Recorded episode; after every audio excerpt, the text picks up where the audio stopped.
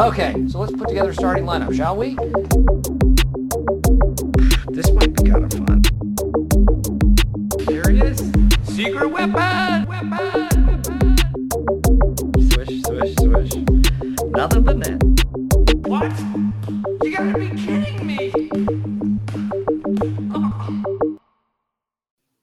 Welcome back, everybody. It's wait, is, is that our intro? Man, I was about to so say, how do we start this thing? I don't even remember. Welcome back, everybody. It's Secret Weapon. Secret weapon. Secret Weapon. Man, we're back from uh, summer vacation or winter Mhm. vacation or summer camp or whatever it is.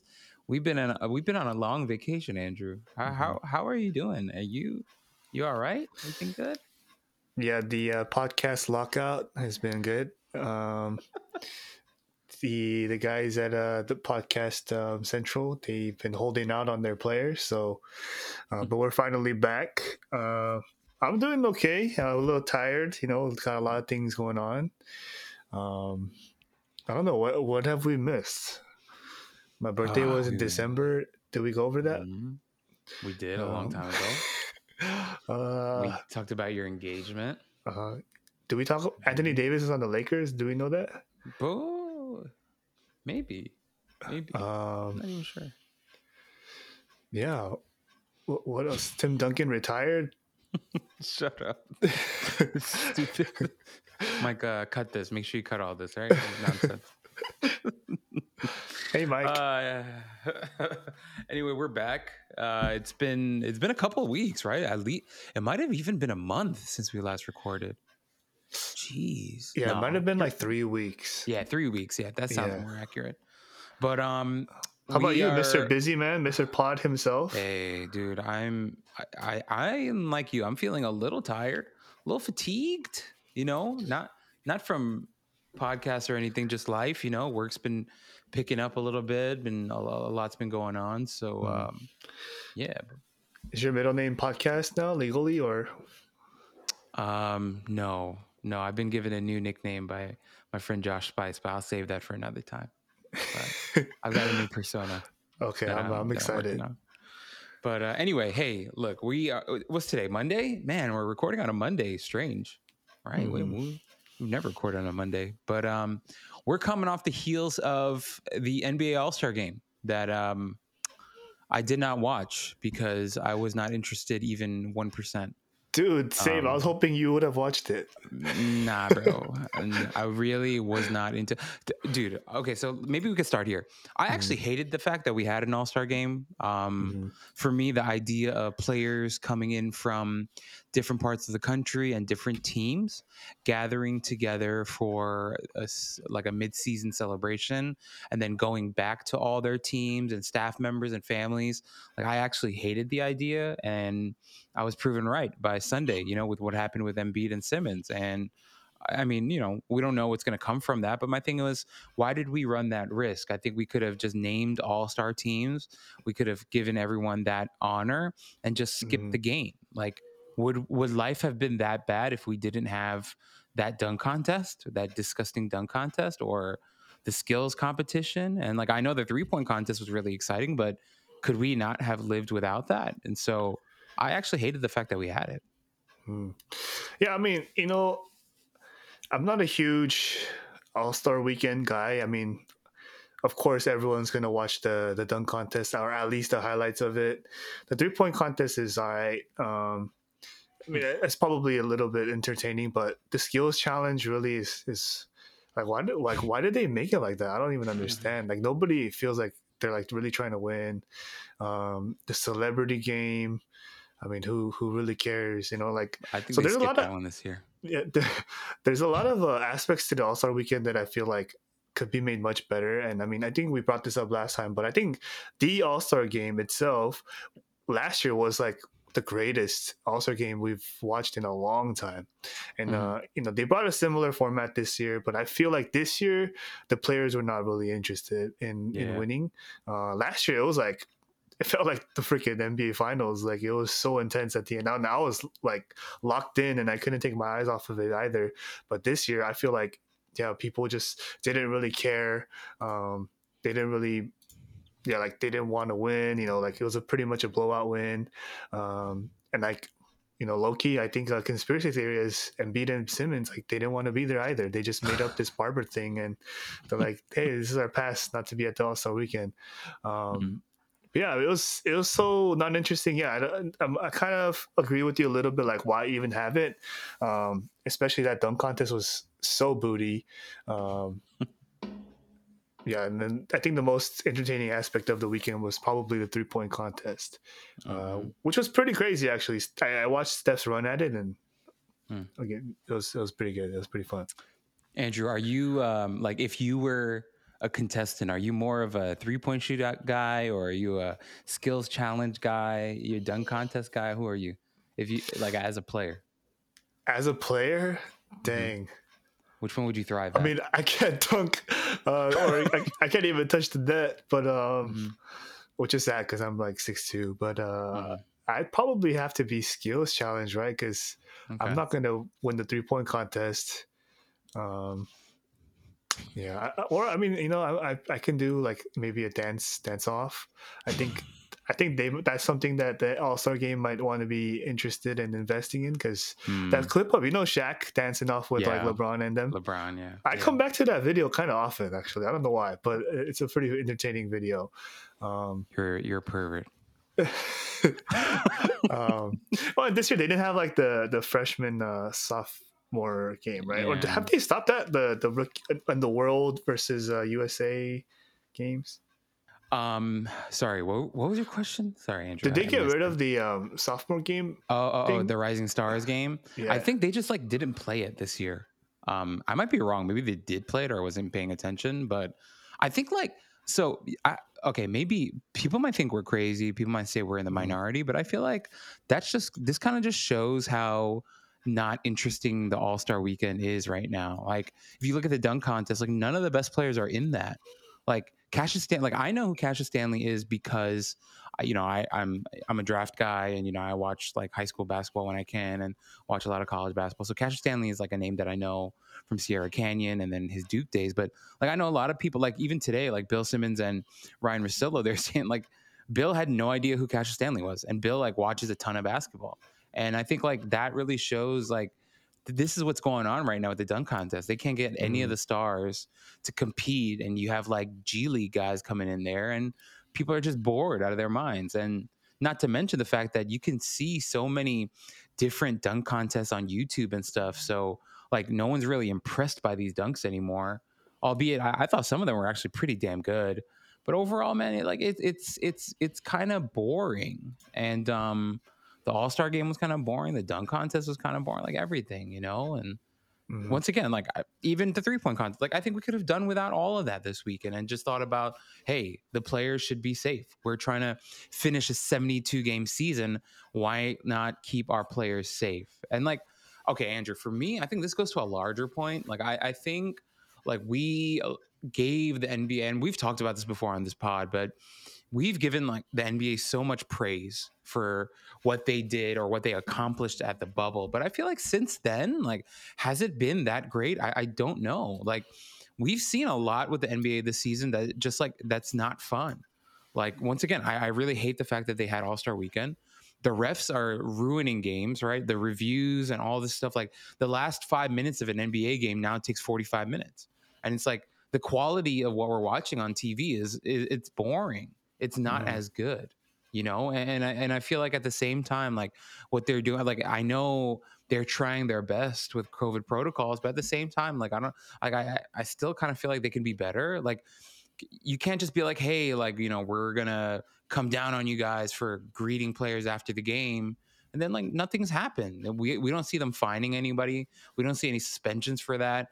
Players are still hugging, they're still kissing, they're still trading jerseys. So like what what was all that? What was all that Mhm. talk about? You guys like coming down on them and there haven't been any repercussions at all. So, you know, I I, I think in a larger landscape, larger picture type of thing, like I, I, I am a little I, I'm not like super impressed with what the NBA has done this season. And I think my biggest thing was All Star Game. I actually really didn't agree with their decision to hold it, and um, yeah, I, I'm I'm not really impressed with the NBA so far. For sure. And I think what uh, just kind of like you know summarizes uh, what this weekend was about is you know it's Team LeBron versus Team Durant, and there's a team named Team Durant, and KD didn't play. Mm-hmm. You know, so you know, like what are we doing here? You know, like what what is even the purpose here? Um, so yeah, it feels super forced, um, super unnecessary. Nobody wins from this. Um, maybe uh, who won the dunk contest? I don't even see. Like I don't even know his name. Anfernee Simons. Anthony again a player. I only know because like you know I rip open card packs before. Yeah. But um, again, like maybe he's the only winner out of this because his name kind of shines a little bit. But really, yeah, what a waste of a weekend. But not even just a waste, but like we're risking the yeah. season and the NBA by doing this.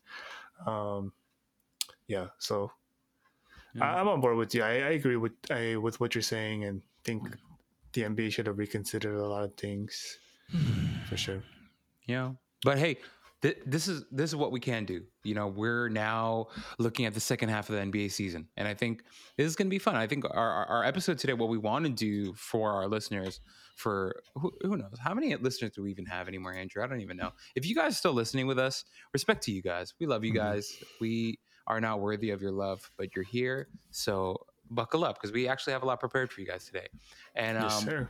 what we really want to do is we want to kind of prep you guys for the second half of the NBA season because there are some teams that we're highlighting here that we think are interesting, that we think um, should be that you guys should be paying attention to. And I, I think a, a, big part of me wanted to start with Brooklyn with everything that's going on, but like Ooh. you know how much I hate Brooklyn, so I want to kind of put them to the back burner a little bit or as far as I can. And what I wanted to start with today, Andrew, is I wanted to throw you a bone. I wanted to give credit where credit is due. I wanted to pat you on the back, give you a little victory lap because you were really high on the Philadelphia 76ers coming into the season. And mm. why you were so high on them um, is still up for debate. We don't know if you read it off a fortune cookie. We don't know if you had a bunch of names in a bag and you told your fiance to pick one.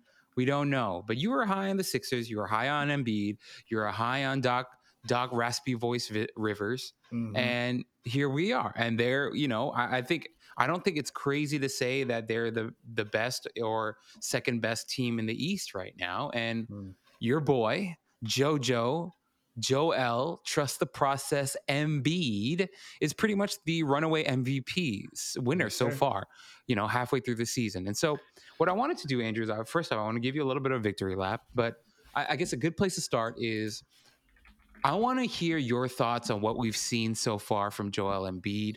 I want to hear if, number one, how do you feel about what you've seen? Number two, do you feel like he can keep this going to the end and win the the MVP and what are maybe some concerns that you have that might keep him from doing that?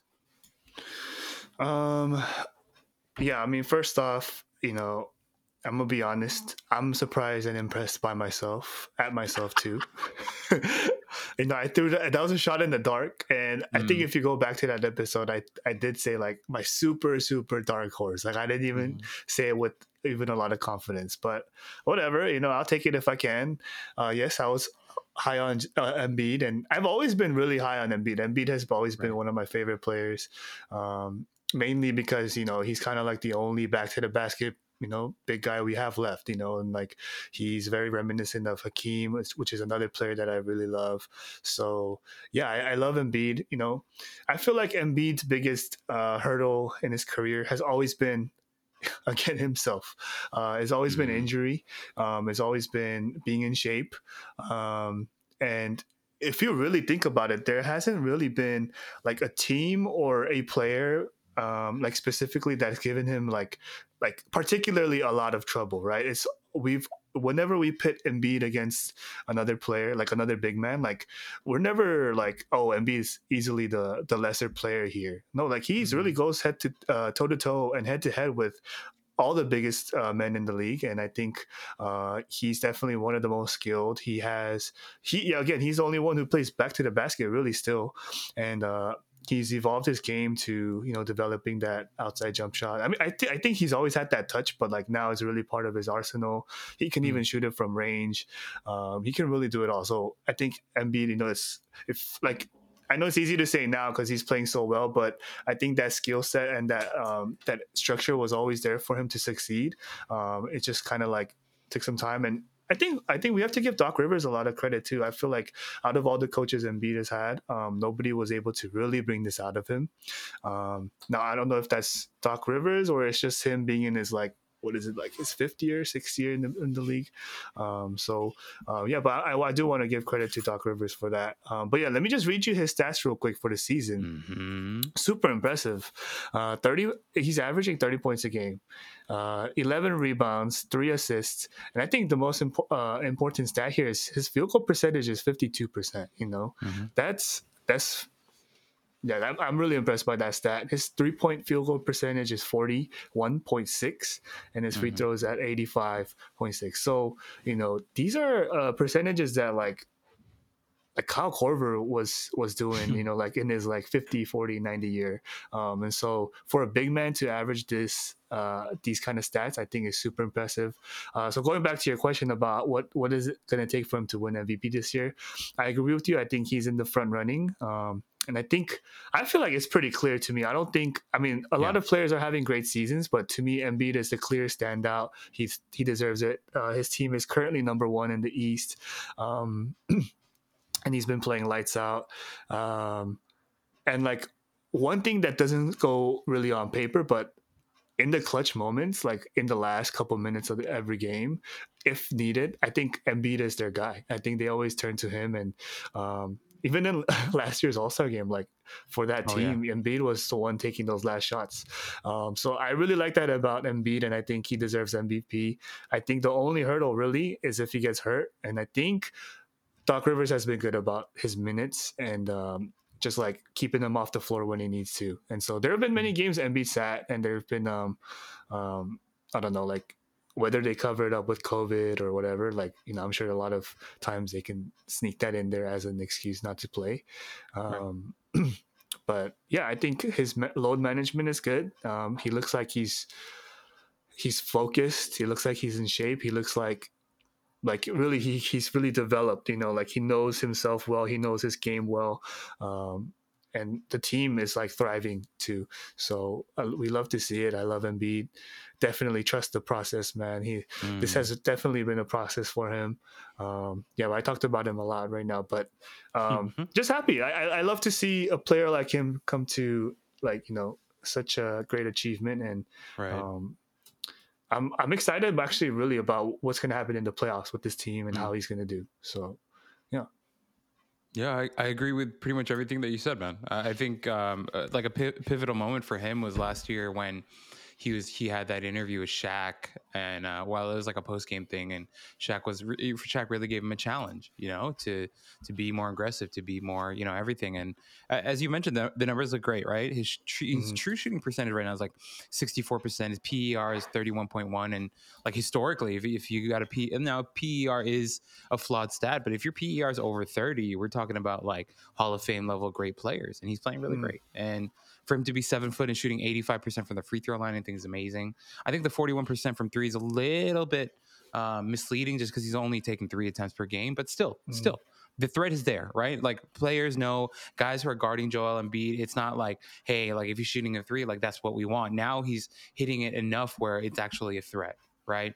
as you mentioned, the 52% from the field. Like he's playing incredibly incredibly well. And if you look at his usage, like his usage rate is ridiculously high, as you mentioned, right? In terms of how much they rely on him. And so I think all of that considered, like I think it's really, really encouraging to see. Because when he came to, came into the league, there were a lot of questions about his health if he was going to stay healthy. He was such a he wasn't just tall; he was a ma- freaking massive human being. He was tall mm-hmm. and athletic and wide and big shoulders, and he had it all. And to see him putting it together right now and having a great season, I think the only point where I'm a little concerned is the injury thing, right? We have to really hope and pray that he stays healthy. You got to hope and pray that nothing happens to him where he gets hurt. And so if that can happen, I think that works. And um, I, I think something to consider, big picture wise, is like I don't know when you watch them play, like they're definitely better. I like the Seth Curry piece.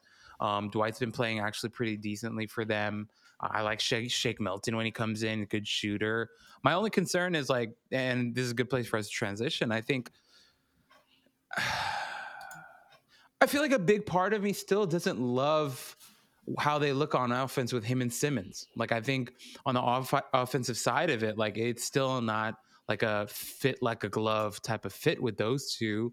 But mm-hmm we have to say Simmons is such a supernova when it comes to d- defense. He's such a freaking great defender. I think the uh, the really good example is that Utah game. And Utah, they came into that game against Philly with all the momentum. The whole league was talking about them, saying you know they're they're real title contenders, blah blah blah. And Simmons, he took Mitchell to school. He put him in his pocket and said, you know what, you're not going to have the type of game that you think you're going to have, and that's really the power of Ben Simmons. Where Ben Simmons might be the most versatile uh, and scary defender in the league right now with what he does mm. with his head and his body and uh, everything. And so, my concern is this, right? As great as Simmons is on the defensive side, still offensively, the fit isn't beautiful. Simmons still can't shoot. You know, the, the floor is a little tighter with him and Joel. Uh, my my question is, will they have enough juice in the playoffs to beat a Brooklyn, to beat an Indiana, to beat a Milwaukee. And I say Indiana, people might scoff at me with Indiana, but hey, they have Caris LeVert coming. He's coming. And that's um, it's shocking and it's amazing, and you know, like that's beautiful for him that he's going to recover from from uh, cancer and, and come back to play this season. But if he comes back, that's another wrinkle in their offense, right? To go with all the stuff that Sabonis is doing for them, and he's had such an amazing year for them. And then Milwaukee, you know, we just saw Joel win MVP of the All Star game, and who knows what kind of momentum he's going to have. We'll talk about Brooklyn la- later. But Andrew, let's have this discussion. Do you feel like, or, or, you know what? Let's just get to the bottom of it. You feel like Philly will come out of the East and represent the East in the finals? Like, do you feel like they can actually do it? Yeah, so I mean, all of your concerns are valid, and I'm I'm I'm on board with that. I feel like if I'm a team playing against Philly, you know, in the right. playoffs, obviously the biggest threat, uh, like we just talked about, is Embiid. And mm-hmm. so, you know, we come up with a strategy where we stuff the paint. Um, I mean, possibly even double Embiid off the dribble or something, you know. Um, right. So, you know, I feel like Embiid, he's smart enough a player where he's not going to force it every time. He's going to give it out um, to, you know, Seth, um, to Ben Simmons to Tobias, um, even to like Danny Green. Now, mm-hmm. like I mm-hmm. don't know if those guys have it have enough offensively to like really convert those moments into a lot of efficient scoring, um, and th- that is a genuine concern because.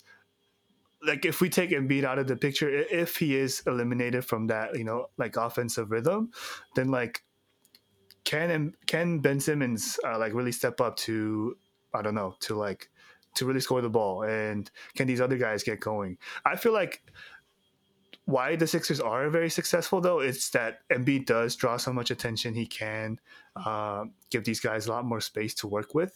Uh, but you know, the playoffs is a little bit different, and I feel like um, I feel like just mentally it, it might become a, a block for them.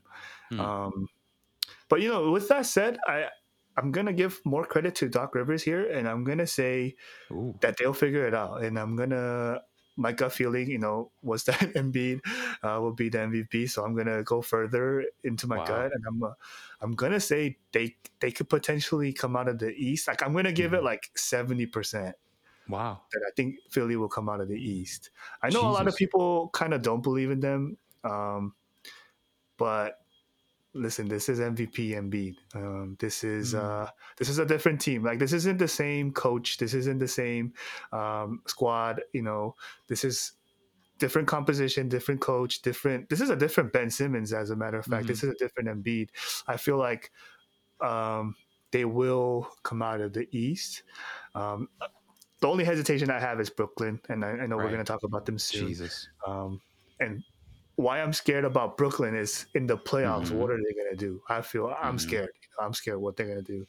So those bastards. hey, dude, Andrew, I, I hear you on that. I think you know Tobias Harris is a name that I really want to mention. Dude's averaging 20 and seven, three assists. He's shooting 50, 40, 88 from the free Mhm. throw line. He's having a hell of a season. And and I really do respect Tobias Harris from coming back because, you know, as we mentioned, he got a lot of hate last year for, you know, the contract and for the playoff performances, but he's having a hell of a season. And I think he's really, really important to what they do.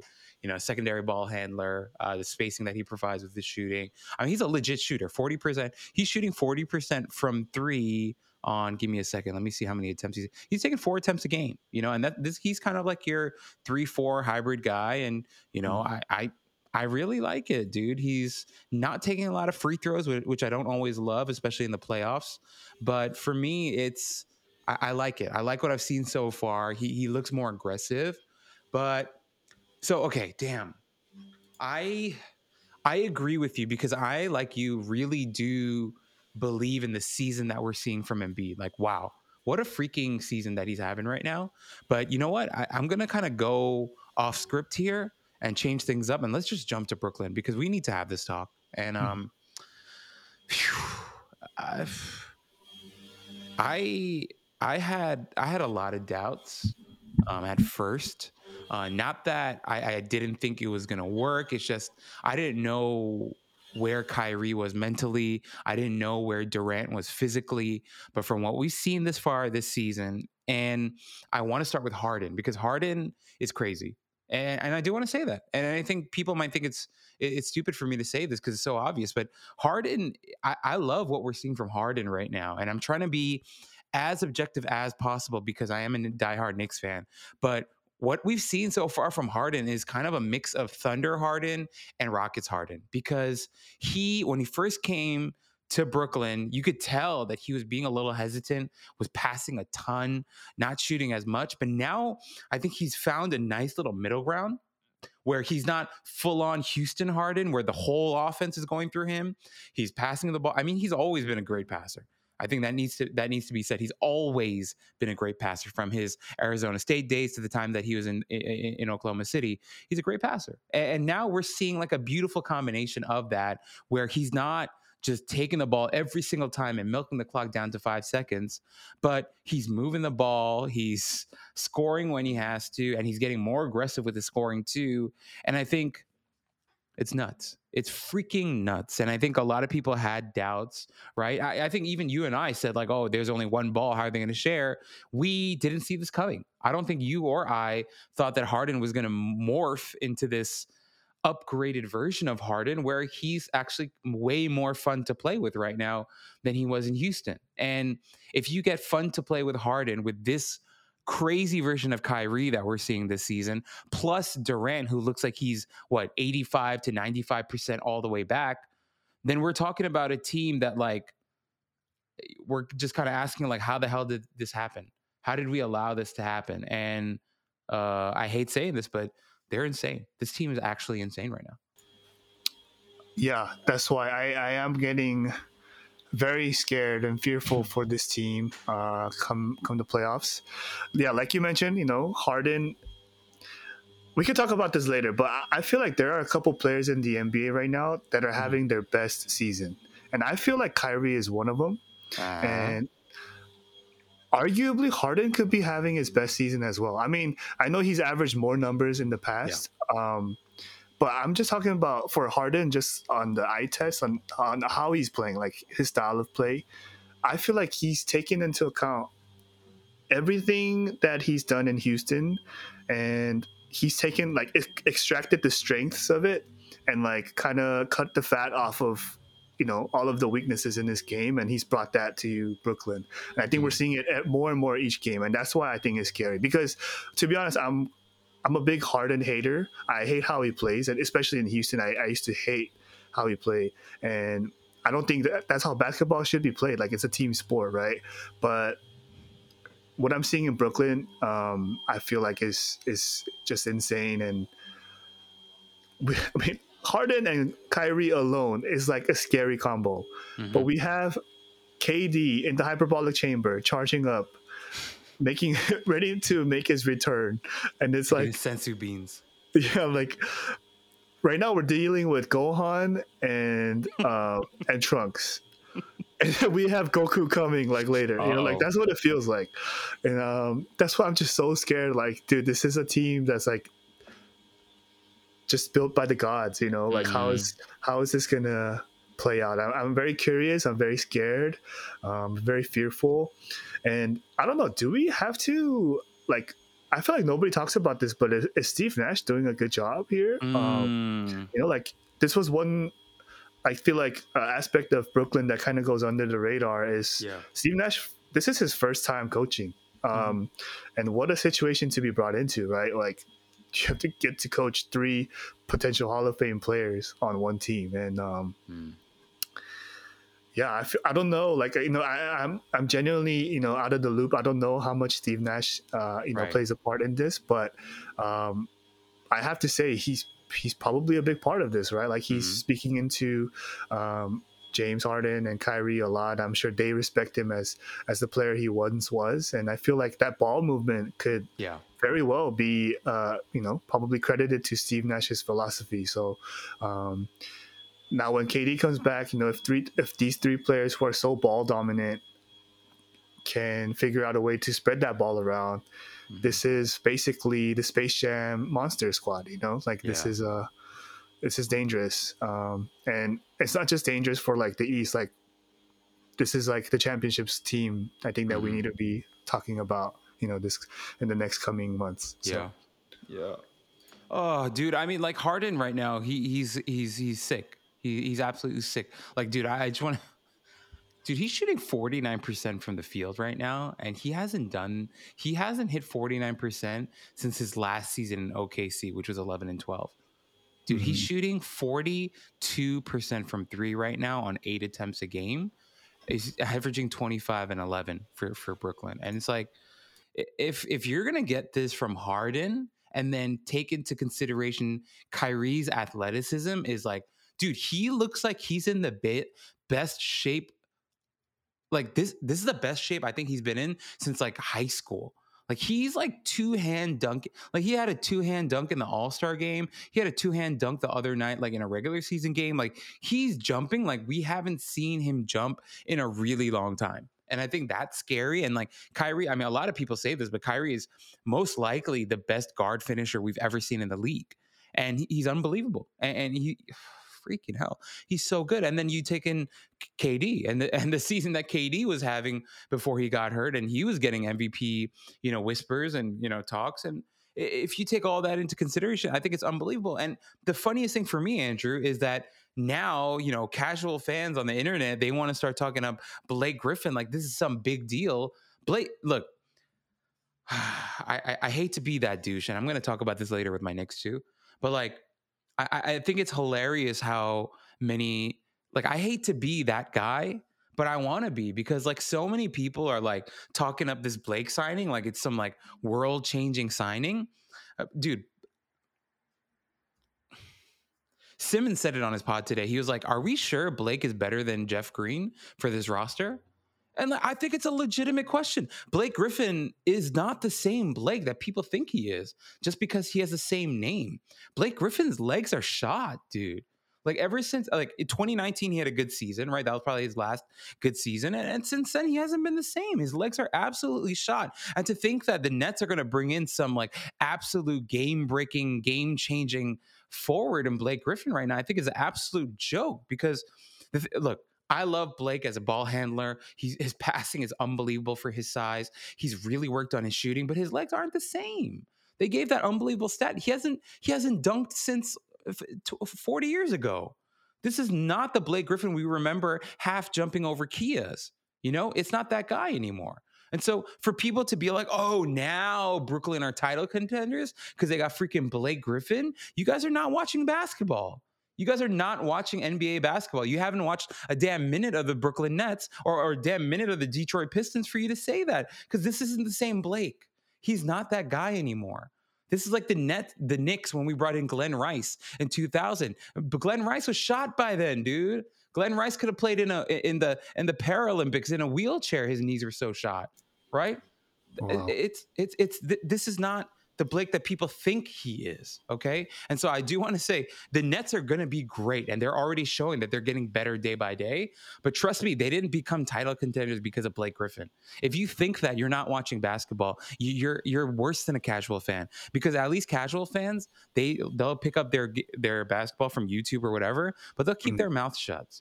If you're out there talking and saying, "Oh, the Nets are title contenders for, for this," you're a fool. You're an absolute fool. You haven't watched Blake Griffin since 2014, probably. So mm. I, I, I just want to say that that the Nets are really scary. And hey, Andrew, you made a really good point about Steve Nash. I think Steve Nash does deserve a ton of credit, and no, and really, not a lot of people are talking about it because the players have such big names. But once again, this team is really interesting. They're really, really fun. Will they defend? They're slowly getting kind of better. I think Nick Claxton and um, Bruce Brown are actually really, really important for them. So is a uh, TLC, but it. I think it's laughable that people on Instagram are posting like photo edits of Blake Griffin and saying like, "Oh, here come the Nets."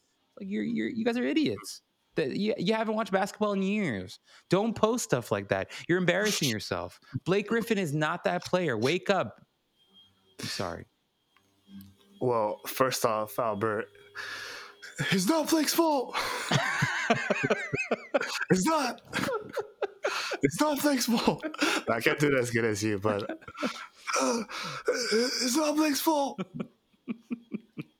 Yeah, I mean, I don't know what Blake did to deserve this hate from you, Albert, but it's not his no, fault. No, it's not his I'm fault. Not, it's I'm not. not hating Blake. I'm not hating Blake.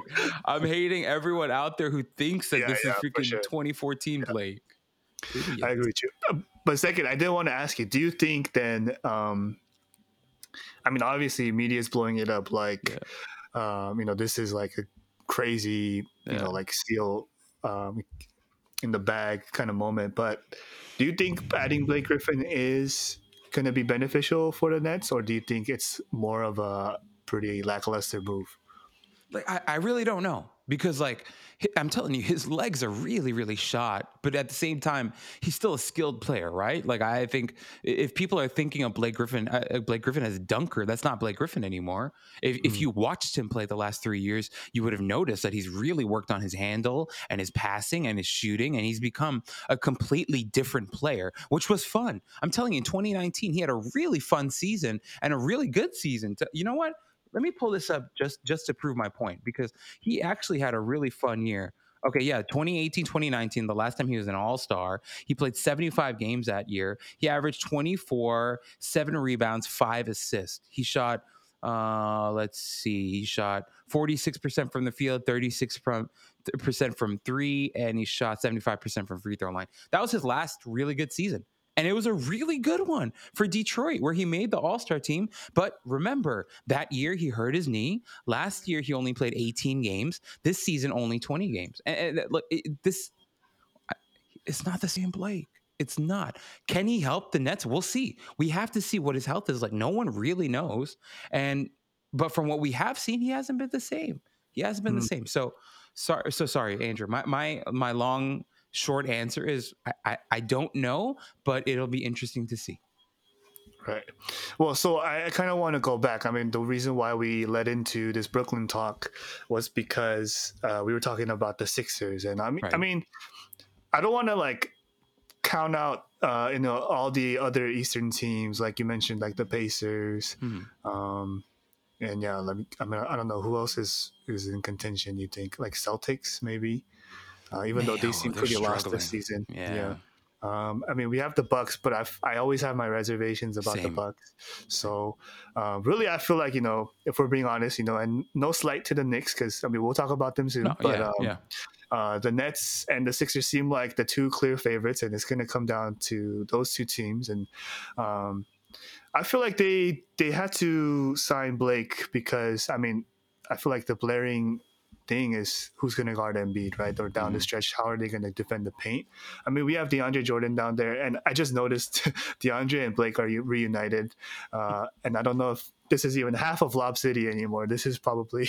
Um, mm-hmm. uh, I don't know, knee throbbing city uh, for both of them. They're they, they, are shot, and all those dunks have caught up to them. But yeah. Um, yeah, I feel like that's their biggest concern or the biggest hole in their team is is the paint is to defend the paint Right. and um and not just the paint but you know like to grab rebounds um Mm. def- defending the paint and um even on the offense i feel like you know a lot of them can drive but uh just to have like that guy in the middle to have that presence um i guess deandre does that a little bit but um having blake as kind of a backup wouldn't wouldn't hurt i guess Mhm. um, and I feel like Blake could be helpful to this team, and I think his biggest um, his biggest help would come in his ability to pass. I feel like Mhm. um, again, I mean, you just went off on it, and I agree. He, he has no game left in him. I think really um, his jump shot is okay, but I mean, do you want Blake taking jump shots, or do you want James Harden or Kyrie or KD taking jump shots? Right? Like we don't want Blake to take any shots away from the other guys. Yeah. Uh, so really, all he can really do to provide any service to this team is is that ball movement. Yeah. and he's gonna have to like hunker down on defense because Right. um, they're really gonna need to rely on him. So um, that's what I see um, with this Blake Griffin signing. I don't think it's like the second coming of Jesus kind of signing. I agree Mhm. with you. Um, they're really gonna have to figure things out with him. You know, like he might not even see the floor. Like who knows? Like what he might be a liability. So um, this this is an interesting move. Mhm. Um, but I'm gonna lean toward. I'm like slightly hopeful for him, and I I think they would have signed him for a reason, and I'm sure his his passing is gonna help them a lot.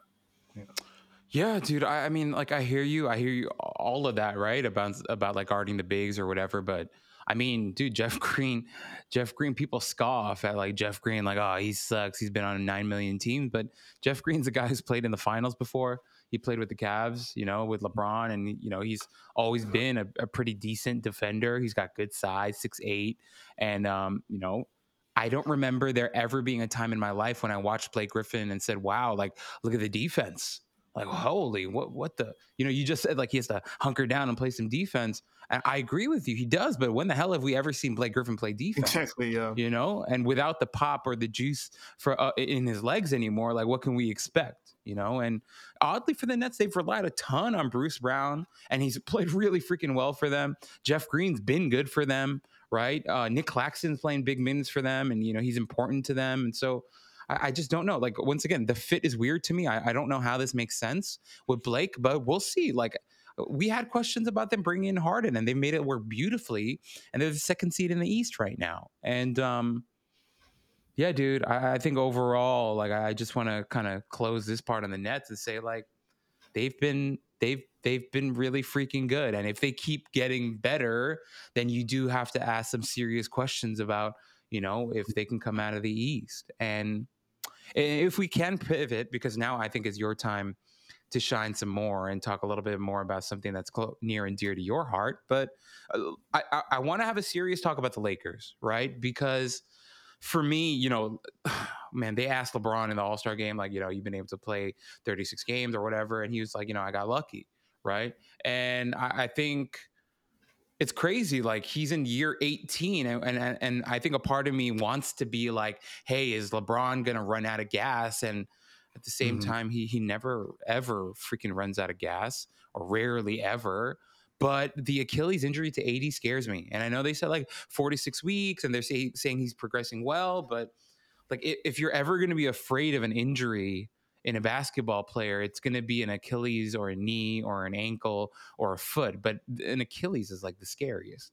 And so, what I want to ask you, Andrew, first off, is how are you feeling about? Do you okay? Do you feel like the AD injury and year 18 of LeBron playing heavy minutes so far is any of that a cause for concern in terms of repeating? Oh, for sure, hundred percent. Um, you know, and uh, I do want to apologize a little bit. Um, when we were doing the uh, NBA kickoff uh, Mhm. episode, Yeah.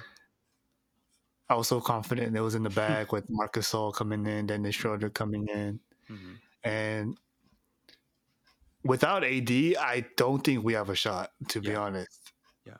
Um, will LeBron run out of gas? No. But Yeah. does he have enough to carry this team without AD? Hell no. You know, I, I don't think so. Um, there's a lot of good teams in the West. Um, yeah, and I I just don't think LeBron can do it with this squad by himself.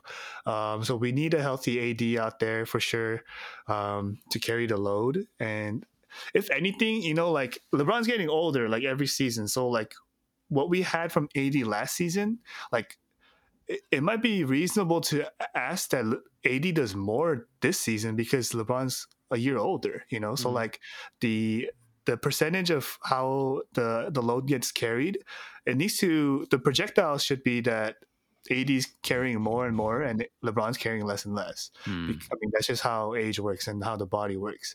Um, so I am a little fearful, to be honest. And um, Hmm.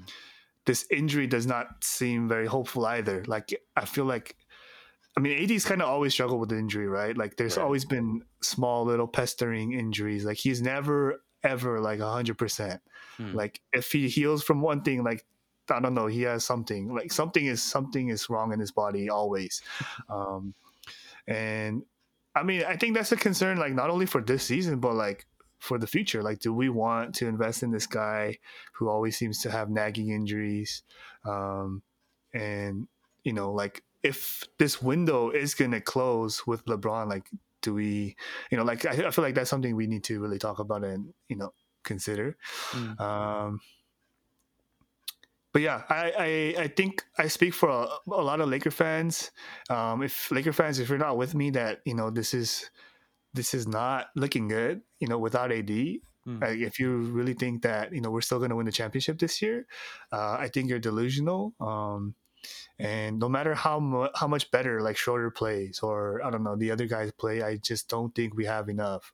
And you know, what? as a matter of fact, like everyone's not playing well either. Mhm. Like Marc Gasol has not turned out to be um, what we thought he could be, and I think Right. Without AD on the floor too, like that just makes Marc Gasol worse. I think I think he has to fill his role a little more, and I don't- I don't think he Mm. has that in him. Um, Schroeder, I feel like he's he's okay, and Mhm. um, he he's doing I think what we expected, but I feel like again with the absence of AD, like now we're we're gonna need more out of him. I'm, I'm not sure if we have that. Um, Wesley Matthews seems like uh, Danny Green 2.0. Like I'm not Mm. sure where he's been this season. Um, I forgot that we signed him. That's how much I didn't know he Mm. was on the team. Um, yeah, and like you know, a lot of players last year, like JaVale, like Rondo, um, like Dwight, like these are players who were bought into their role and they played it to their best. Um, I feel like we're missing that this season. Um, sure, like Alex Caruso is a developing player. He's gotten much better. He's really great defensively, but um, again, like without AD, I feel like everyone's going to be required to play a little bit more and a little bit harder and to be a little bit more efficient. And I don't think these are the players that can do that. So um, definitely fearful. Um, yeah, that I I think we need to really pray for AD's health. You know, like if without that, we're we're kind of screwed here. Yeah, dude.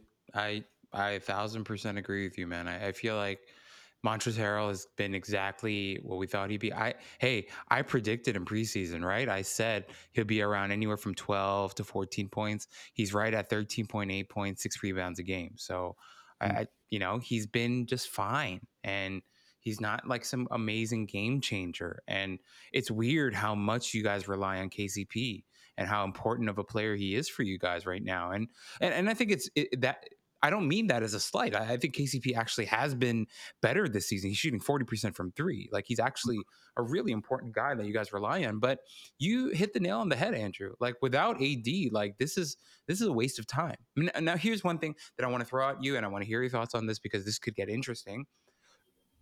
I read some rumors today on Twitter. Now, you know, people might say like, "Oh, whatever, whatever," but you know, uh, uh, some of this stuff is legit. It seems like the Lakers might have things lined up with uh, with Drummond, with Andre Drummond. So if Drummond can work out a buyout with the Cavs, it seems like the Lakers are going to have the inroads or like you know the advantage to grab Andre Drummond. Now, Andre Drummond coming in becomes interesting because, I mean, I, I'm not comparing Drummond to AD at all, but Drummond is a very talented big. I, I don't want anyone to take my words and confuse things. I'm not saying he's a great player. I said he's a talented player. And so if anyone can harness that talent and turn it into results, I think that's LeBron. And Drummond is still really young and he was putting up like big numbers, you know, for the Cavs. He wasn't like he was some like scrub. You know, Andre Drummond is still a young, a pretty young, pretty good player. He's only 27 years old, you know, and he was averaging what 17 and 13 a game this year. So I, Mm. that becomes interesting. If you guys can grab Andre Drummond and kind of stay afloat while AD is coming back and getting healthy, this could get really interesting.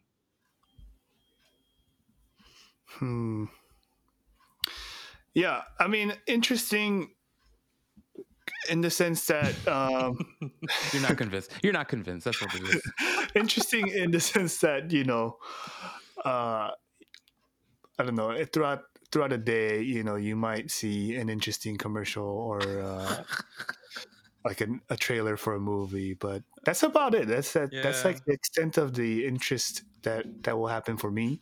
Um, I'm not convinced at all that Drummond Uh-huh. has uh, what it takes. And, uh, I mean, um, you said it too. I mean, he's not an AD, you know, Right. Right. and AD is so like capable offensively, Mhm. um, and he's a very like kind of not traditional center too. You know, Right. he's uh he's basically a point guard, like a shooting guard in a in a big man's body, and Uniform. Drummond is, is not that at all. You know, and I feel like.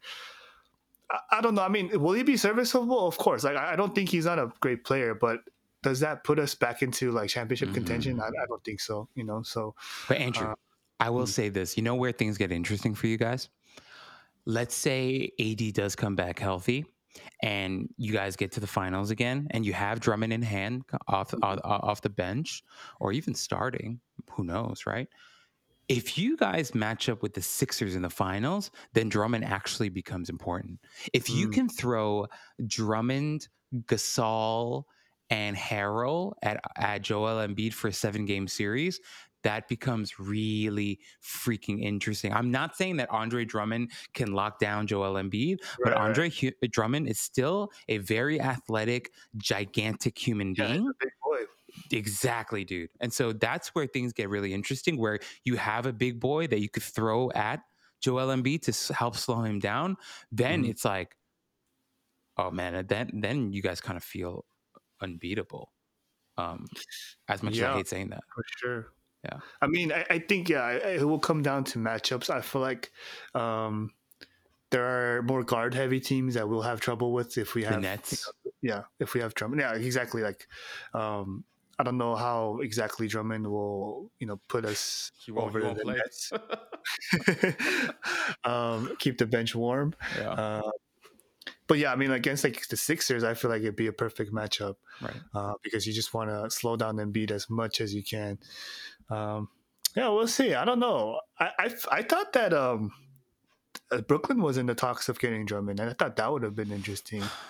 You know, That would have I'm. I'm sure Drummond's asking for a lot of money, uh, and then uh, I don't know if Brooklyn can afford um, even the slice of pizza at this point. But uh, Mhm. yeah, I, I think Drummond to the Nets would have made a lot of sense. I mean, of course, if they could reach a deal, because yeah, again, the the question is who's going to guard the paint, and Drummond would Yeah. have been a great fit there. Well, I, I think I think money's not an issue because he'll get the buyout from Cleveland and then he'll sign wherever for the minimum because you know he's or he's gonna get his money from the Cleveland contract. But I, I think with the Nets signing Blake Griffin, I think things do get a little weird. And from from reports, it seems like Drummond is pretty enamored with going to LA. So that that you know that that is interesting. That definitely is interesting to watch.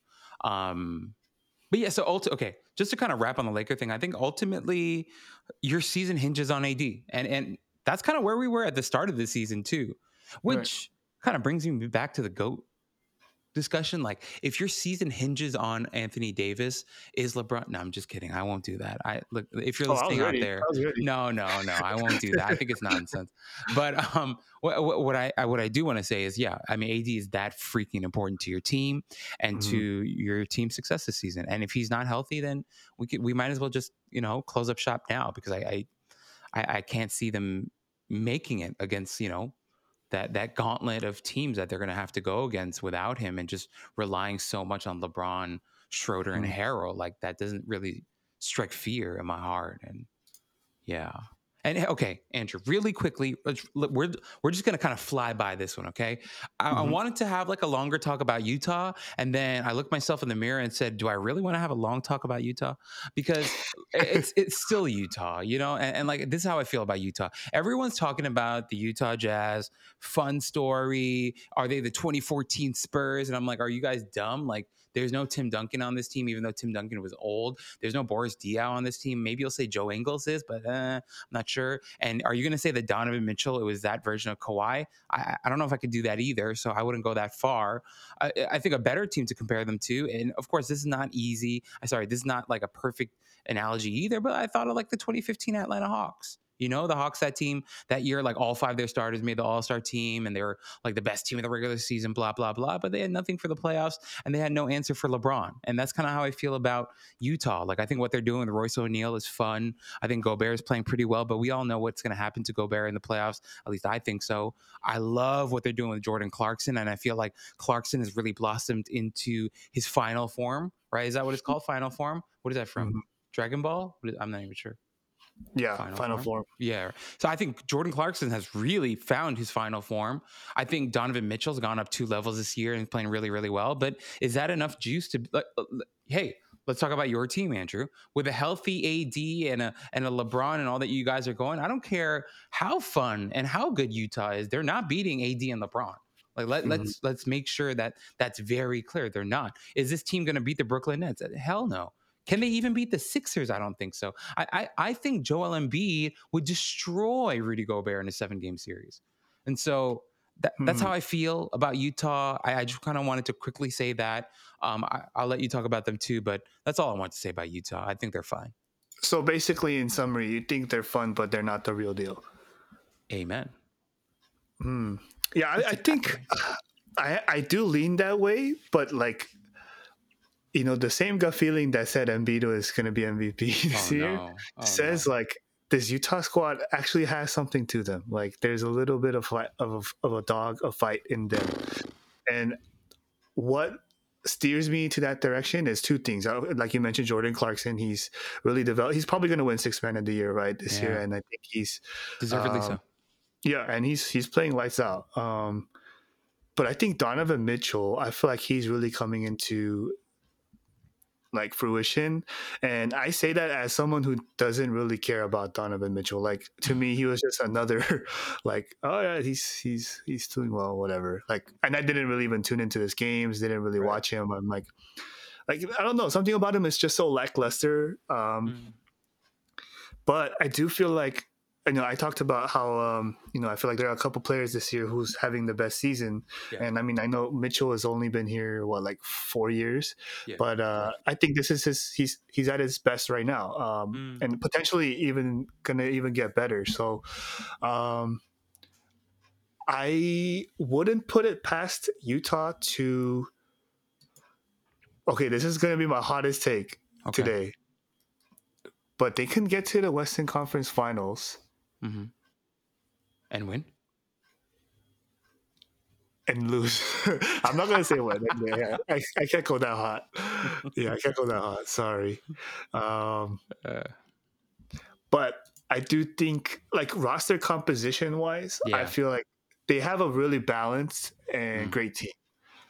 It's just that in each position, they're just not at like an elite level. I feel like. Mm. Um, yeah, I, I think that's like the key word for me. Like nobody's really elite to me, um, Mm. and, and not that you need a, like an elite player. Like I mean, in Miami last year, like Jimmy Butler was the guy, and I don't know if people would say he's elite. I guess that's debatable. Uh, Mhm. but I feel like Donovan Mitchell's kind of in that same uh, limbo. Like uh, he's great, but is he like amazing? I don't know. Uh, Mike Conley, he's playing much better this year. I feel Yes. like, and he's good. I don't know, maybe great. You know, Mm. Um Rudy Gobert, I think he looks great, but he's just gonna be good later. You know, or Mhm. even mediocre. Um, yeah, and so like thinking about those things, I feel like they have a little bit of fight in them. I don't think it's all for show right now. I do think people uh, play, uh, teams are going to be surprised by them in the playoffs.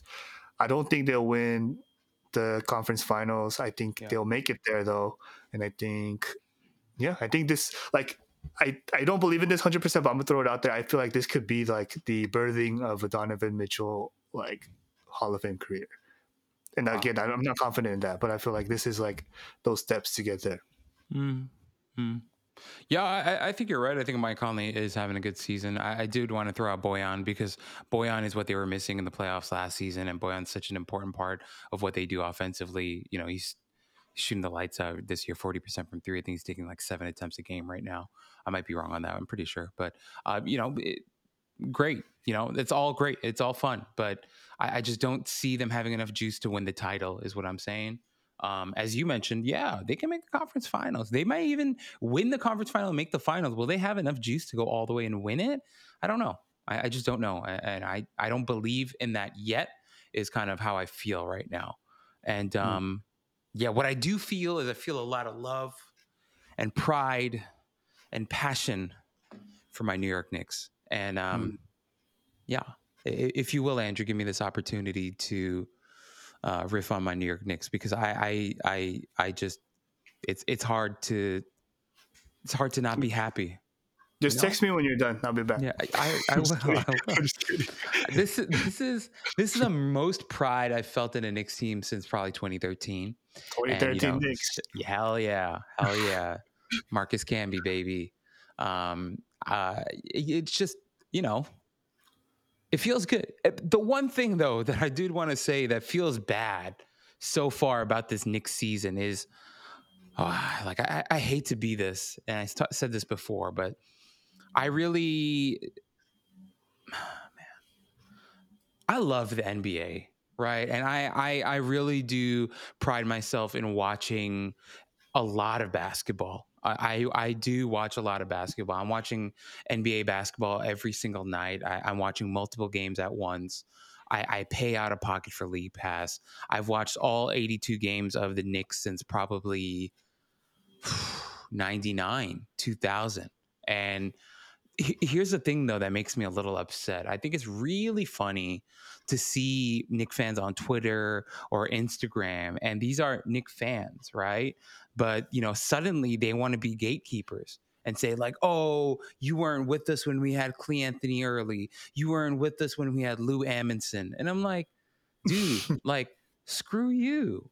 Like we haven't had a team to be proud of in eight years, and now you want to gatekeep. And meanwhile, these gatekeepers don't even watch 82 games. These gatekeepers uh, don't even follow everything that's going on with the Knicks. A lot of these gatekeepers, right? They probably didn't even know who Mitchell Robinson was before the season. They probably had no idea who Immanuel Quickley was until he played his first game for us, and now they want to ride hard for Immanuel Quickley. I think it's I, I think it's sad. I think for w- once in eight years we have a respectable team, and you guys want to gatekeep and keep people out. That's that's stupid. Let everybody in. For once, we're not the laughing stock of the league. We are the fifth seed in the Eastern Conference going into the All Star break. We should be happy. We should be proud. We should be bringing people in and having them join us right now. This is this is. It's the dumbest thing in the world to me that suddenly people who aren't even anywhere near being like full on, you know, diehard Knick fans, that they suddenly want to gatekeep. Like, you guys suck. You honestly suck. And I can say that because I have watched all 82 games of my Knicks since for, for freaking 20 years.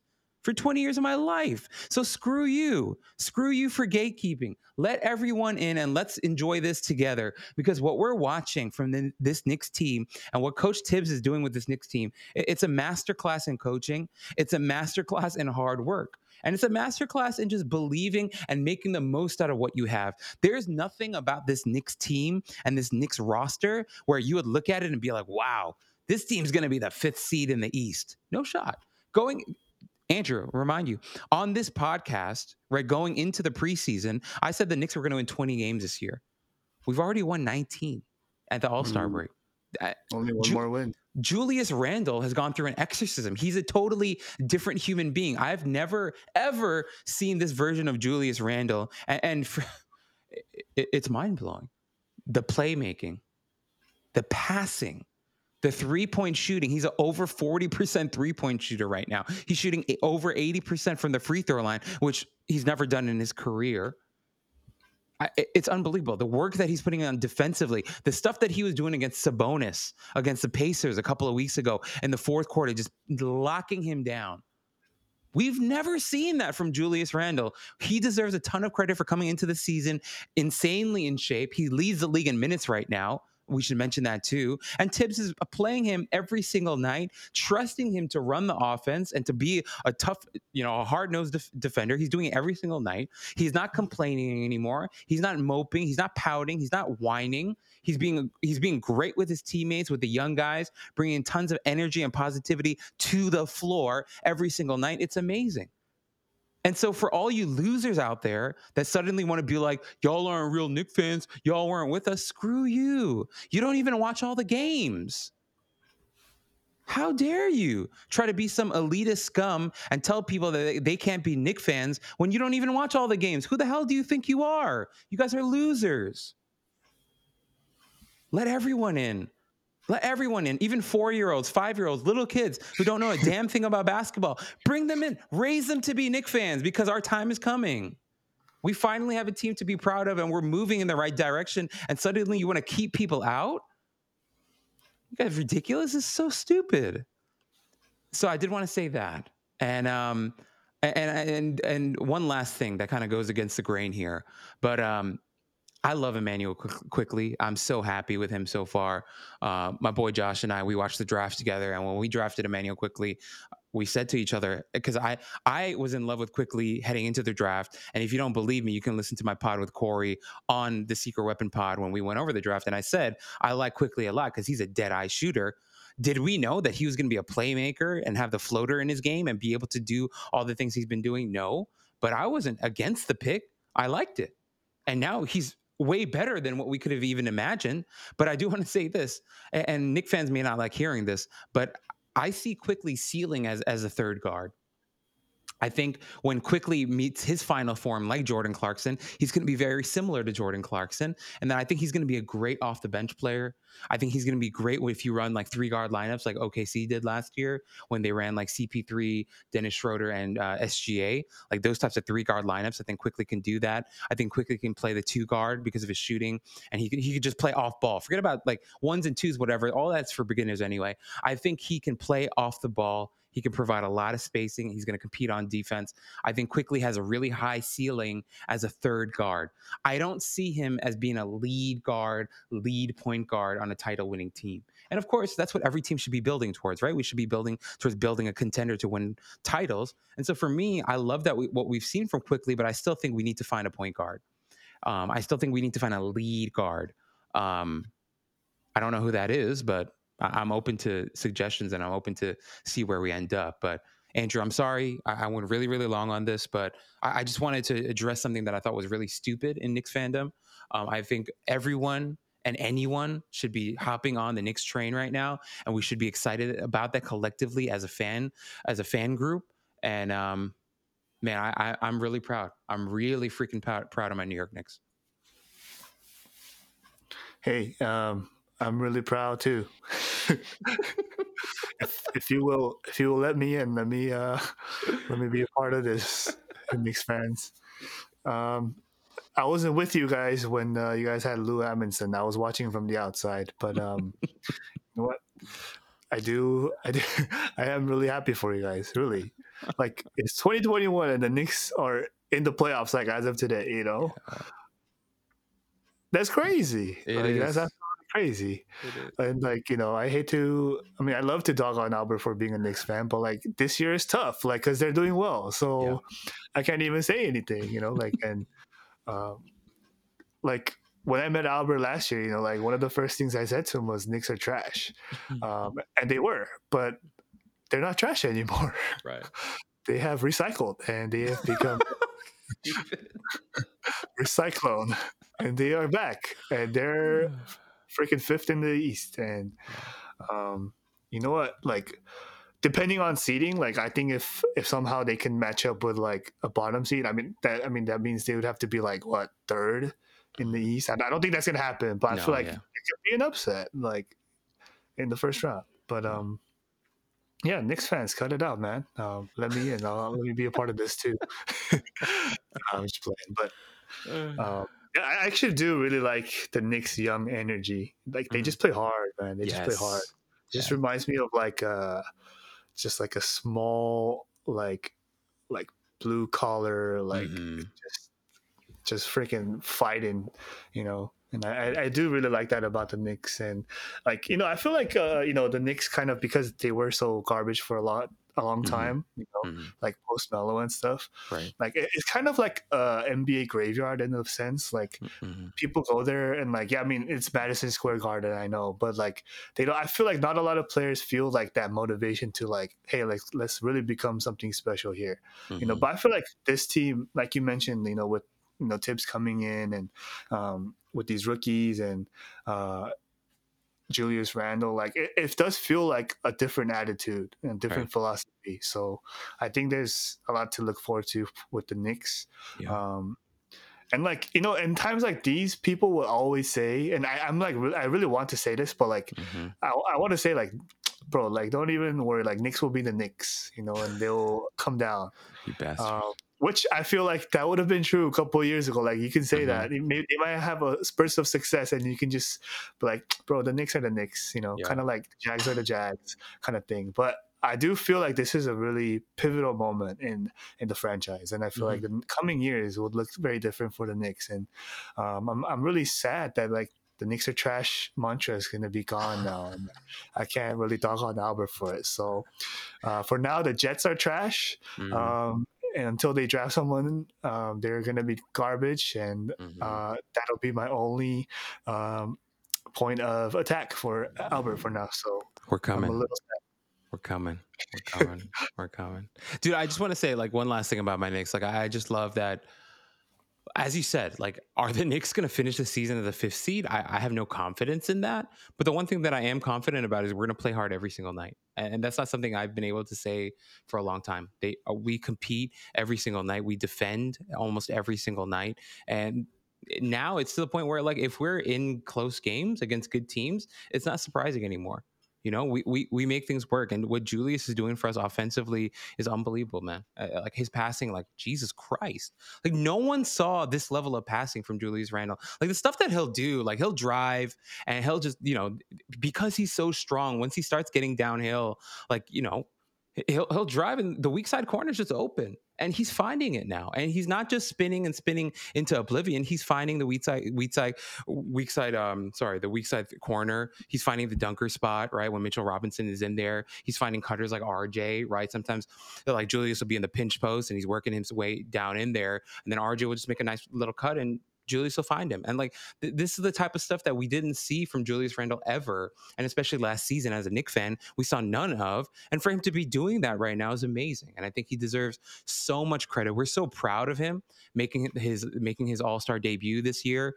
And um, he deserved all of it. He deserved all the plaudits, all the love, all the praise. And he, he's been great. And it's Andrew, we're at a point right now where we're having serious talks about giving him a, a serious extension and and it's not even like no one's like even scared of it because of uh, what we're seeing night in and night out. And now it's to the point where no one's thinking about trading him. We're looking at extending him and finding that second star.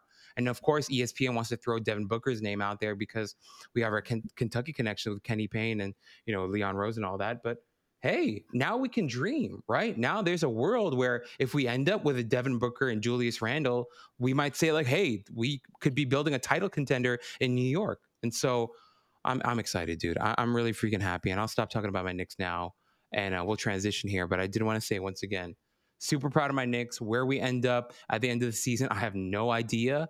But I, all I care about is we fight to the end. That's all that matters, and uh, Mm. that'll be cool. Yeah. Ah, ah. I need to let that out. Ah, feel good. Feels good. It feels strange. Feels foreign to feel this way about my Knicks. Yeah, Yeah. I'm usually hating on them. So yeah. I feel like this might be a little bad comparison, but it's kind of like um, like Korea when they made uh, Sagang, you know, like fourth place. like Korea was so garbage for so long, but after that, you know, after when Korea went Sagang, I know we're talking out of our sports realm here, but uh, that was like the glimmer of hope the nation needed. Like Mhm. I feel like that was a pivot point, right? Like after that, we were like, hey. We're actually good at soccer. We can raise up some players. I mean, did we find a lot of success after in the World Cup? No, but do we raise like the next freaking Son Heung-min and you know Park and a lot of European you know eligible players? Right. Like we did. So You're right. similar, you know.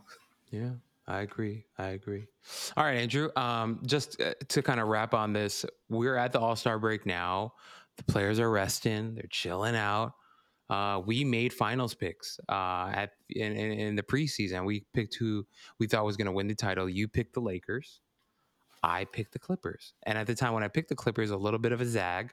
You know, it was a little bit of me kind of wanting to, you know, go against the grain. And um, I still feel kind of good about my pick. And I know like our listeners might think I'm crazy, but I I still feel like Kawhi is going to be scary in the playoffs. I, for whatever reason, think PG is going to get past all of his mental stuff, and I think PG is going to play well. I still love the Ibaka signing, but Andrew, how about you? How do you feel about your preseason pick of the Lakers now? Yeah, I mean, uh, if you want to hear my thoughts, just rewind the tape. Uh, I just talked about it. Um, and, you know, again, it's going to come back to whether AD comes Yeah. back healthy or not. Um, but yeah, I mean, let's just. I'm just going to take the Lakers out of the equation right now, and if I had to get my next pick for the West, uh, or even for the finals, Mm-hmm.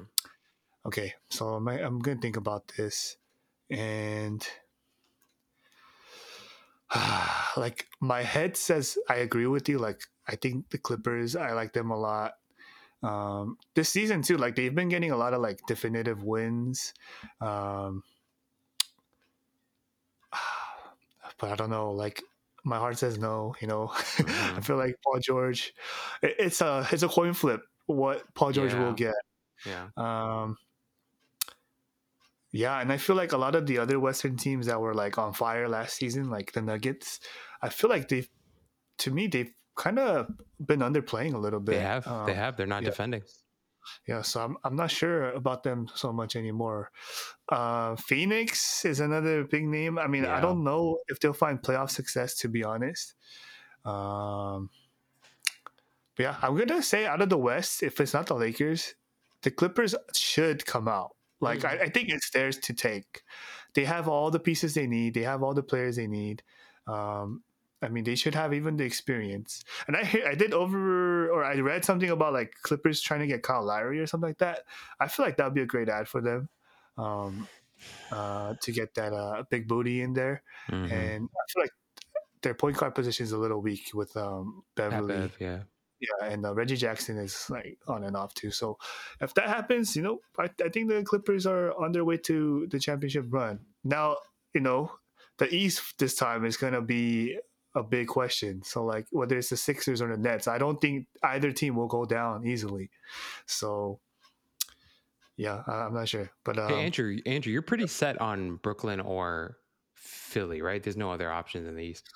I think I think so. I think so. Yeah, I think I agree with you. I think I agree with you. You know, okay, so you and I. So okay, so if you take the Lakers out of the equation, you think it's going to be the Clippers? I do. Know, Yeah. I mean, Okay. I think it should have been the Clippers last year. Mm, that's true. That is true, dude. That is true. Yeah, you're right. You're right about Denver. They're not playing very well. I mean, Jokic is having a great season. He deserves a lot of talk, a lot of respect for that. He's having a great season. Skinny Jokic, right? Really fun to watch. But Jamal Murray just is not the player that he was in the bubble. And so that is what it is. And he hasn't taken that next step. So that's on him, whatever. Um, okay. But before we end, Andrew, I did want to do one thing. Yep. I think, dude, the last time we recorded, we did the whole uh the phone call game.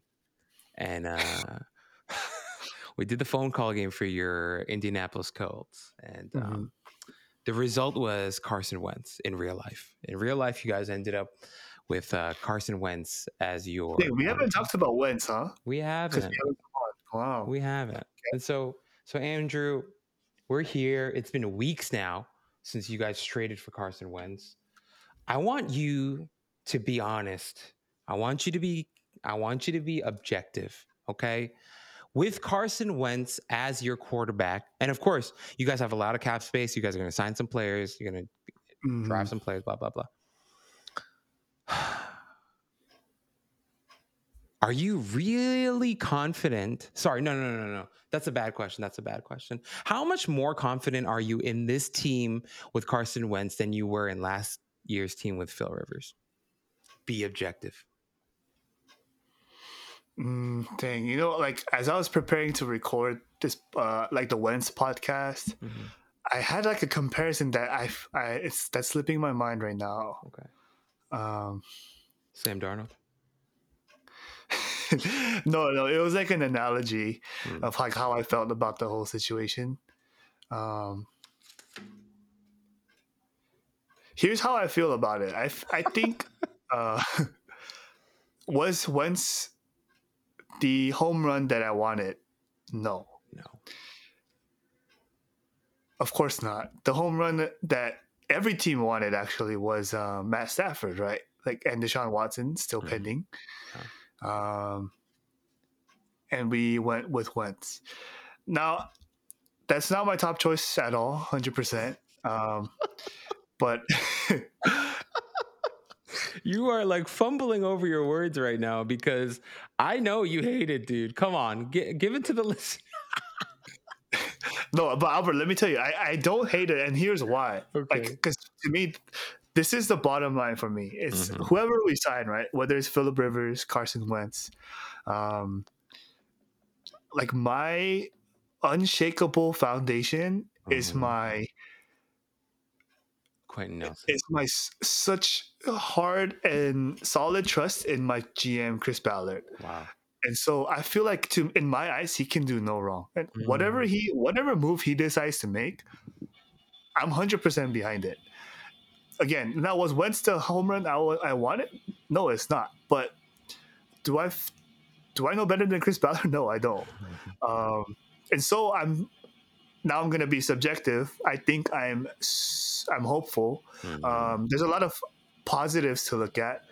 Obvious connection between Frank Reich, Carson Wentz. Mhm. Um, Wentz is almost or like competing for MVP year was with Frank Reich. I mean that was a while ago. Yeah, I, I don't know if he's the same player. Um, and the and like on the upside, like if Wentz does not work out, we can give Eason a try. And I mean, if Wentz doesn't work out, then the season's already probably you know not even like you know like why might as well put in Eason anyway. You know, like so I feel like there's things to gain there. Um, now, does Wentz have what it takes to take us to the final or to the to the Super Bowl? That I'm not confident in. So I, this coming season again, I'm I'm not confident. Mm. Um, so again, that's not the home run. Like if I, if we sign Stafford, I feel like we're in contention. yes. But with Wentz, I'm not so sure. But I will say I will give him at least to what Philip Rivers can do, because I saw Philip Rivers throw the ball this year, and I swear I I was scared for his arm. You know, Mm. like I felt like it's gonna snap in half.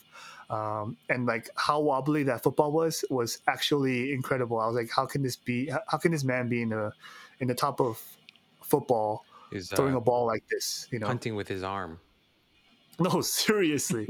and Wentz has to be better than that. Has to be. There's no like I'm sure Philip Rivers has the worst velocity in his throw in the entire league. Hmm. You know, so uh, I think if he can do at least what Philip Rivers does, like we'll still be a successful team. I'm just scared that he's gonna make a lot more mistakes than Rivers. Like with Rivers comes a lot of uh, consistency, short gains, uh, possession time, uh, solid short throws. But we didn't throw like any deep bombs this year. I feel like it's gonna be the opposite with Wentz. Not a lot of consistency, not a lot of short throws, Mhm. uh, but a lot of bombs downfield. Um, A lot of picks. a lot of picks maybe. Uh, but you know he'll run the ball. He's more mobile than Yes. Philip. Philip Rivers is the least mobile and probably the least uh, strength in his arm in the league right, as of today. So that's what I'm saying. Like I think Wentz can at least do that. You know, like if you can't at least do that, then uh, we're starting Eason. I don't care. You know, um, so that's where I am with it. Um, again, bottom line is I trust in Chris Ballard, our GM. I, I really think he's the best in the business. So Mm. uh, that that is the one thing I'll I'll have my hope in always. Yeah. I think the only thing that's mobile about Phil Rivers is his mouth. yeah, if, if he's on your team, you love it. Mm-hmm. Because I used to hate him, you know, Yeah. as a Charger quarterback, but because he was a Colt, I was like, dude, Phil, keep talking, man. I love it. I love it. Dude, Andrew, you you you brought up his name a couple times, but Stafford going to the Rams that that that is They're fun. back. They're That's back. scary. They're back. Jesus. Um, and you know what's really interesting? I think the philosophy that the Rams are taking, they were talking about this on a podcast I was listening to. The the, the philosophy of the Rams is, hey, we're going to contend every year anyway, so we have no problem trading our first round picks, which is a very NBA type of thing, you know. And they're saying we're going to punt on our first rounders, we'll trade them for stars that we that we think can help us win right now. And that's what they did with Stafford, and I think that's really really interesting. And that team is a lot of fun, dude. That Mhm. putting Stafford on that squad with that Yeah. defense, oh my goodness. I'm just surprised the Rams had any picks to give away. Yeah, right. Like, I thought they were broke, like broke, broke, broke, um, because they like gave it all like a couple years ago. But Right. For Jalen. Yeah. yeah, Well, you But, know, um, yeah, and Andrew, for you guys, like I would say, as much as I want to hate on the Wentz thing, like at least you guys didn't give up like a haul for him. Like it wasn't something yeah, yeah. That's another good point. ridiculous. Yeah. it wasn't something ridiculous. And you take kind of like a two year. I think he's got what two years left on his contract. So you take a little flyer. You see if this works out, and if not, as you mentioned, you guys still have a really good GM. My only thing is like Quenton Nelson is in his prime, and like I would love to take advantage of that and him being like probably the most dominant interior offensive lineman right now in the league. And so if you can Mhm. really take advantage of that time right now, I think that would be really important too. But of course, like you know, I, I think you guys are trying, and you you guys did try for Stafford. It's just the Rams offered a little bit more than you guys were comfortable with, and then you end up with Wentz. And so, as you mentioned, the connection that he has with Frank Reich, I think that's there too, and hopefully that works out for you guys.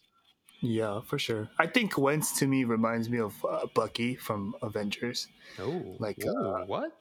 You know, like he was this crazy soldier, hmm uh, but he, he has mentally just been completely freaking. What are those words like? Parachute, Mm, submarine. Stop it! No, stop.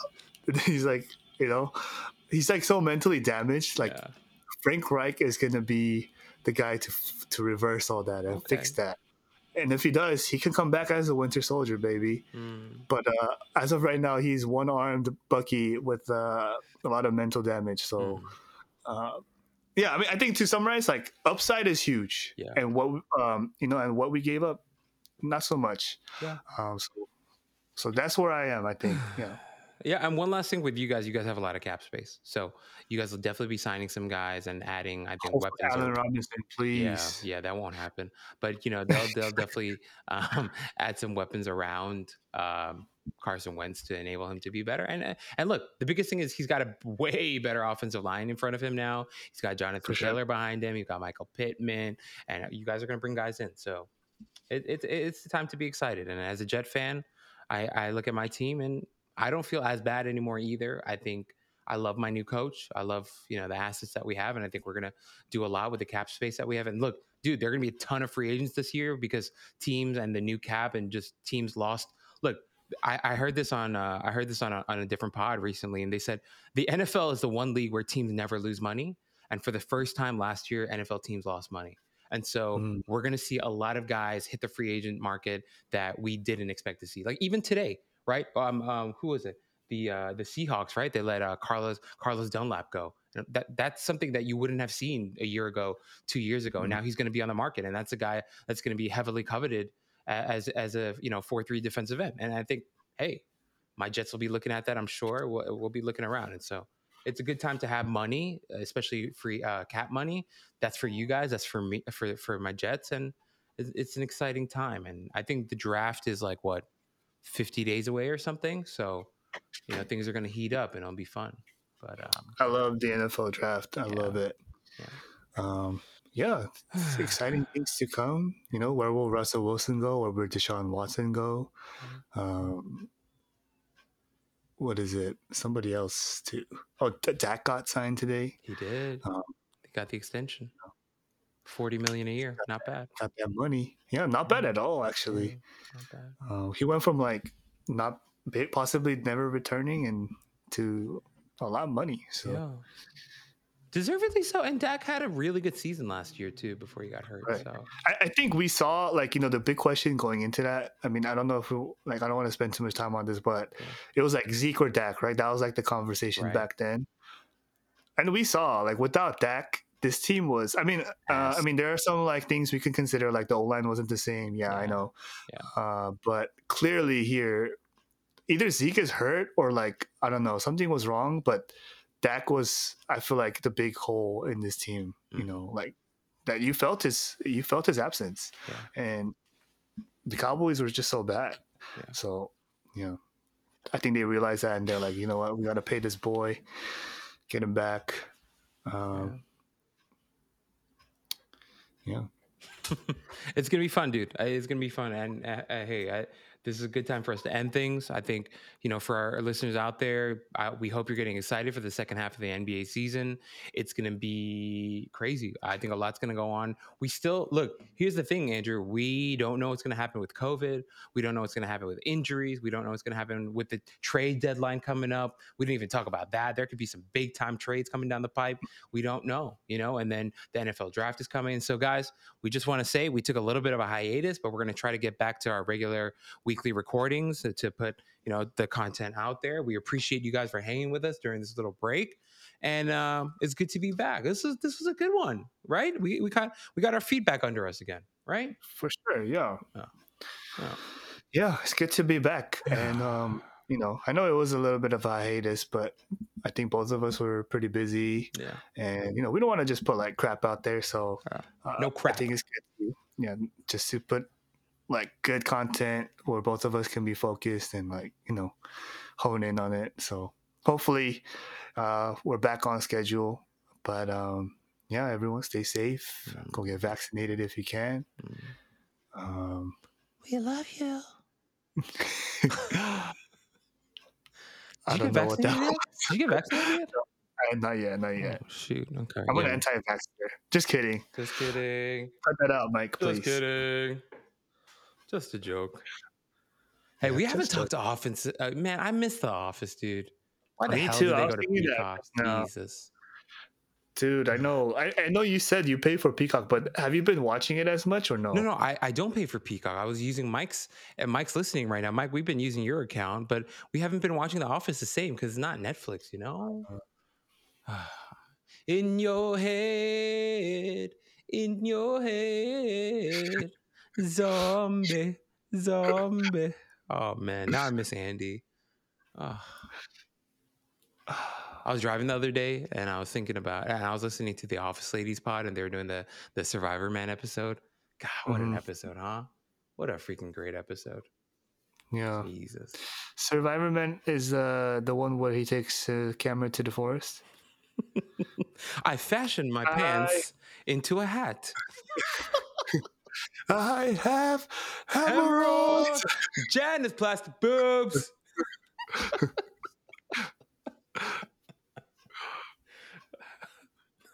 Oh, that episode is. Birthday. I can't even go that high. I can't even do it. Oh my god. I do love that episode. It's such a good one. Such a freaking. He comes back to the office in a Battlestar Galactica sweater. Mm-hmm. Amazing. Amazing. So freaking good. All right. Anyway, guys, we love you. We appreciate you guys. This has been the Secret Weapon. Secret weapon. Secret Weapon podcast. We love you guys. We appreciate you guys. Tune in next week because we're going to keep bringing the heat. All right. Bye bye bye bye. Bye. The Secret Weapon podcast is available on Apple Podcasts, Spotify, Stitcher, or wherever you get your podcasts. Head to anchor.fm slash secret weapon pod to find your podcast app of choice. If you like this podcast, tell your friends to listen, subscribe to our feed, and leave a review on Apple Podcasts or Spotify. We've got more episodes coming soon.